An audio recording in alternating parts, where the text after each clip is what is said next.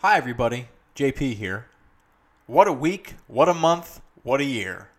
Every day seems to bring another escalation in the saga of the COVID 19 virus. Businesses are closing, elective cases are being canceled, and last week we all learned that this year's AANS meeting will not be held. These are trying times. But we as a people have withstood worse, even in my own short lifetime.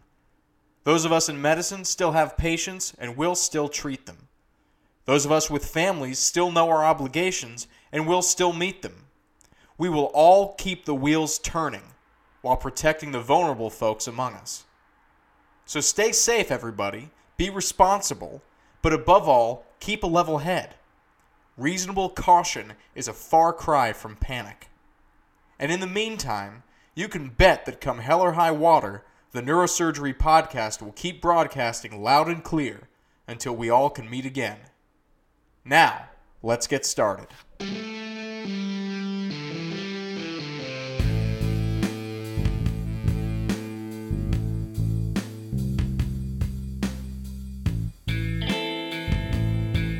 Welcome to the Neurosurgery Podcast.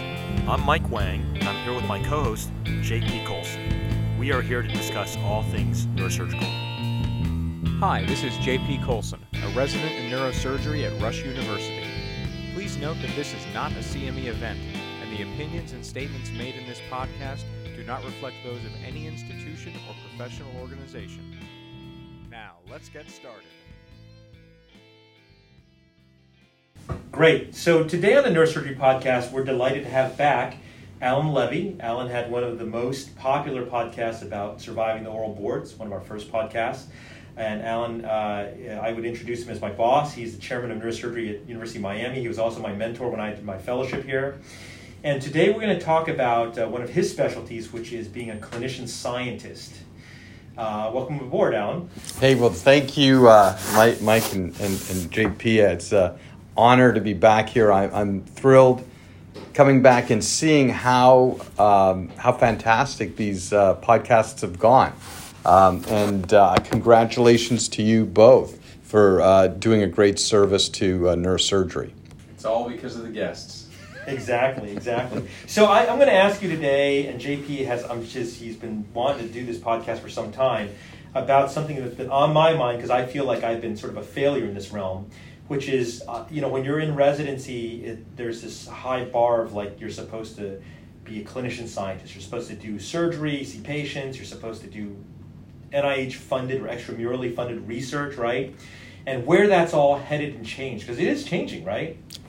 It's changing. I, I think uh, what's changing is that, um, you know, in some good ways and some bad ways, but I think it still exists that that is a desire for um, faculty chairs, uh, for program directors to recruit neurosurgeons who have that goal in mind.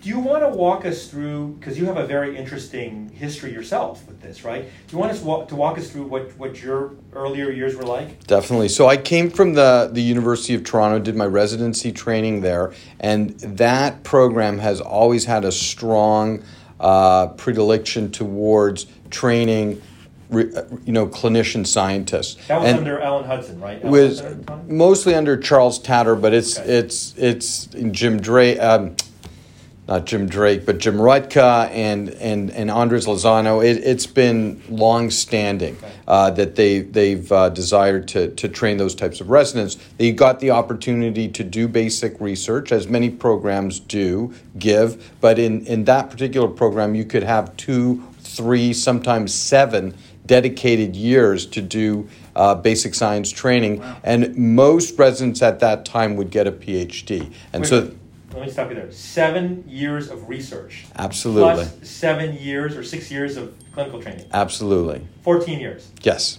Wow. Okay. So um, He says it so casually. it's only 14 years here. I, I could give you examples of that. Um, fortunately, I, I, I trained uh, in Toronto and then I came to Miami, did my PhD. I was lucky enough uh, and worked hard to be able to finish it in three years and uh, then finished my residency did a clinical fellowship that included basic science. Uh, and then when I started in Miami 23 years ago, um, I got hired on with this vision of being a clinician scientist. Wow. And uh, so you did your residency first, completed, and then did the PhD? No, I did the PhD oh, within the residency, Oh, the as a PGY 3, so to speak. Right. Four. And yeah. but in America, the model is mostly like either MSTP or something like that, right? That's much more common where you're in medical school and you do your PhD. Correct. Or before your medical school degree or something like that, right? Most people do their MD PhD combined during medical school. Now I remember at USC there was this common thing that we would say like if you took in an MD PhD guy, they ended up doing zero research when they finished.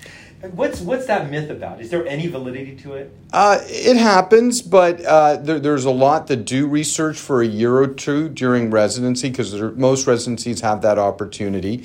There, there's a really fantastic program, and I really uh, credit the NIH uh, for putting together the uh, R25 program, which allows residents to take that year or two of research during their residency and do it in a very structured way. Uh, apply for a, this grant, this one year grant during their uh, residency, and and the whole um, basis for the grant is that they they have a mentor, they do it structured, and what the NIH wants to see at the end of the day is that when they finish their residency, that they will go on and do further research with either K or R funding. And uh, the program is held up to that standard of, of having their graduates from the R25 do that successfully. And for the younger folks in the audience, can you just indicate for us what the K and the R stand for in the in uh, the types of grants?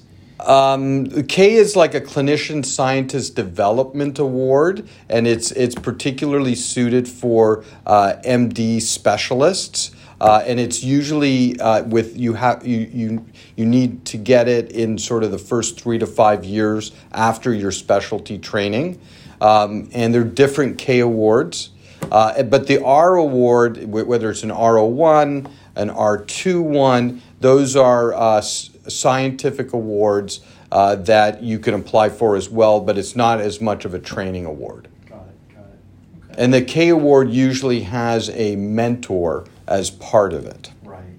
And for some of our listeners in training, um, that grant geared toward residents, about when during residency do people generally start applying for that, start thinking about it?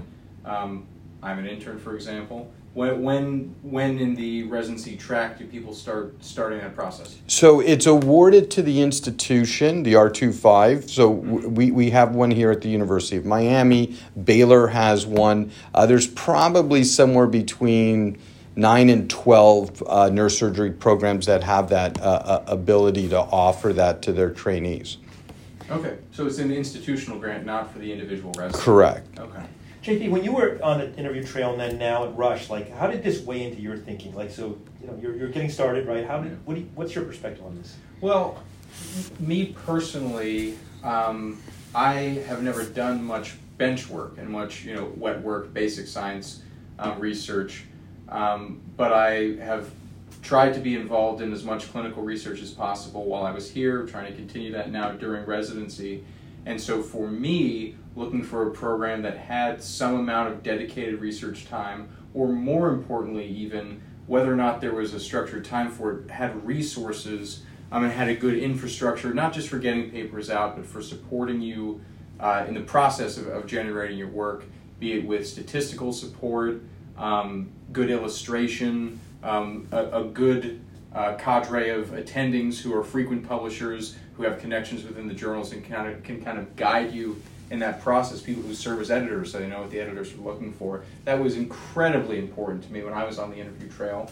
Because for myself, I see a career in academics, and I think a lot of the people who were interviewing me at um, higher tier programs and more ac- academic leaning programs were looking for that too.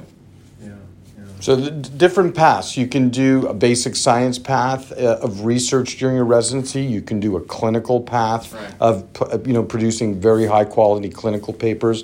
Different different strokes for different folks. Yeah. So now, Dr. Levi, if that's kind of how you got to where you are today, tell us a bit about what your life is like. You're the chairman of the of the department. You have all of your basic lab research that's going on. The Miami project is as busy as an institution can be. At the same time, you have a thriving clinical practice. How do you wear all those hats? Well, uh, you know, time time allotment is critical. Uh, to, just focusing on the basic science question. So I, I had a had a lab for twelve years um, and got. Um, governmental funding during that time. Got other types of funding as well and kept it open essentially for 12 years. Had residents work there, had uh, lab techs, uh, and some postdocs and it was fantastic. I loved it, and I did have protected time for that. Uh, as you get busier, one of the challenges is being able to focus uh, on all of the important elements of the basic science and the clinical. Um, and so, what I did personally is about after 12 years, and now I'm in my 23rd year of practice, um, I uh, started to do less basic science research and did more clinical translational uh, trial research. Um, and um, that, that worked well for me because I was basically doing trial research on things that I developed in the lab. Right. Uh, so everybody has a different path. That's the path that I, I did. We're now actually doing some more basic science work 23 years later because clinical questions then bring up basic science questions. And so, uh, you know, it, it's still uh, moving forward. It's a very exciting part of neurosurgery. It's something that uh, I think uh, trainees and neurosurgeons can make a huge difference because they, uh, it, they will understand better the clinical questions that may need basic science work to, to move up the scale. Yeah, and, and I think, right, historically and actually structurally, neurosurgery is one of the very few, maybe the only field that has so much uh, committed time, uh, as Harvey Cushing set it up, right, that's almost required of residencies, right? A year or two years of somewhat protected, used to be completely protected before work hours, mm. uh, of, of, research time, and sometimes even more, right, like at UVA. Uh, and obviously in Canada it could be up to seven years, right? Correct. So how do you pack it all in? So okay, so you're done training. So you know, neurosurgery is more than a full time job. You have children. Your your children are grown now, but you know you've got hobbies. You like you do marathons. You do all these things. How does one find the time to also do the research? Yeah, again, it's it's time commitment, being efficient. I think you've had a bunch of guests on this podcast who have uh, exemplified those those. Uh, those goals, and uh, it's it's just about uh, you know cl- getting your time commitments correct and obviously working hard. You know, I love it because like I was having breakfast uh, last week in the in the doctor's dining room, and I saw one of the medicine doctors. I'm like, oh yeah, you know, I thought you had left. I didn't, I haven't seen you in ages. He goes, oh, I'm on my clinical uh, service now. I'm like, oh, what does that mean? He goes, well, like for three weeks out of the year, I have to round in the hospital. I'm like, well, what do you like do the rest of the time?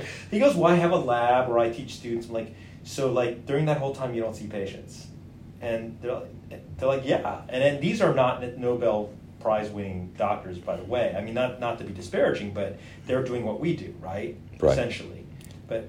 So, so you raise a great point. So, protected time. What is protected? Yeah, what is protected time? Yeah, it it is. Uh, you know, as one trainee uh, put it, uh, well on a, on a Twitter feed that I saw that do, being a clinician scientist means being 100% clinical and 100% science. And if you can do those two, you, will be successful in both. Well, you know, I think this is so interesting to me at a, at a grander level.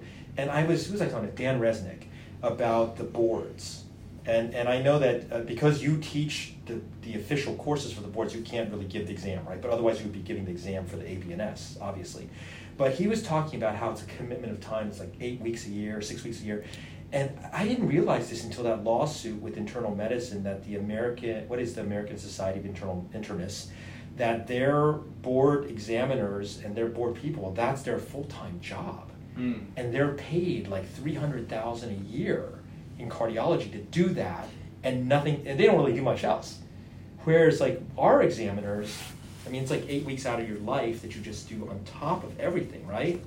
Yeah. Is that accurate? I think that's accurate, right? I I think I, I like as you said, I'm not part of the the, the ABNS uh, board, but they do. If you are on the board, it is a huge commitment, as as in many things that you do, like your commitment to the uh, the to the joint section and to the double A and And to S. the podcast. It's like I mean, right, like, you know, we love the podcast, but it's like, but what? Maybe it's something that we as neurosurgeons are just idiots. Like we we're just we're stupid. We just like we want to do all these things, right? We want to pack the life in.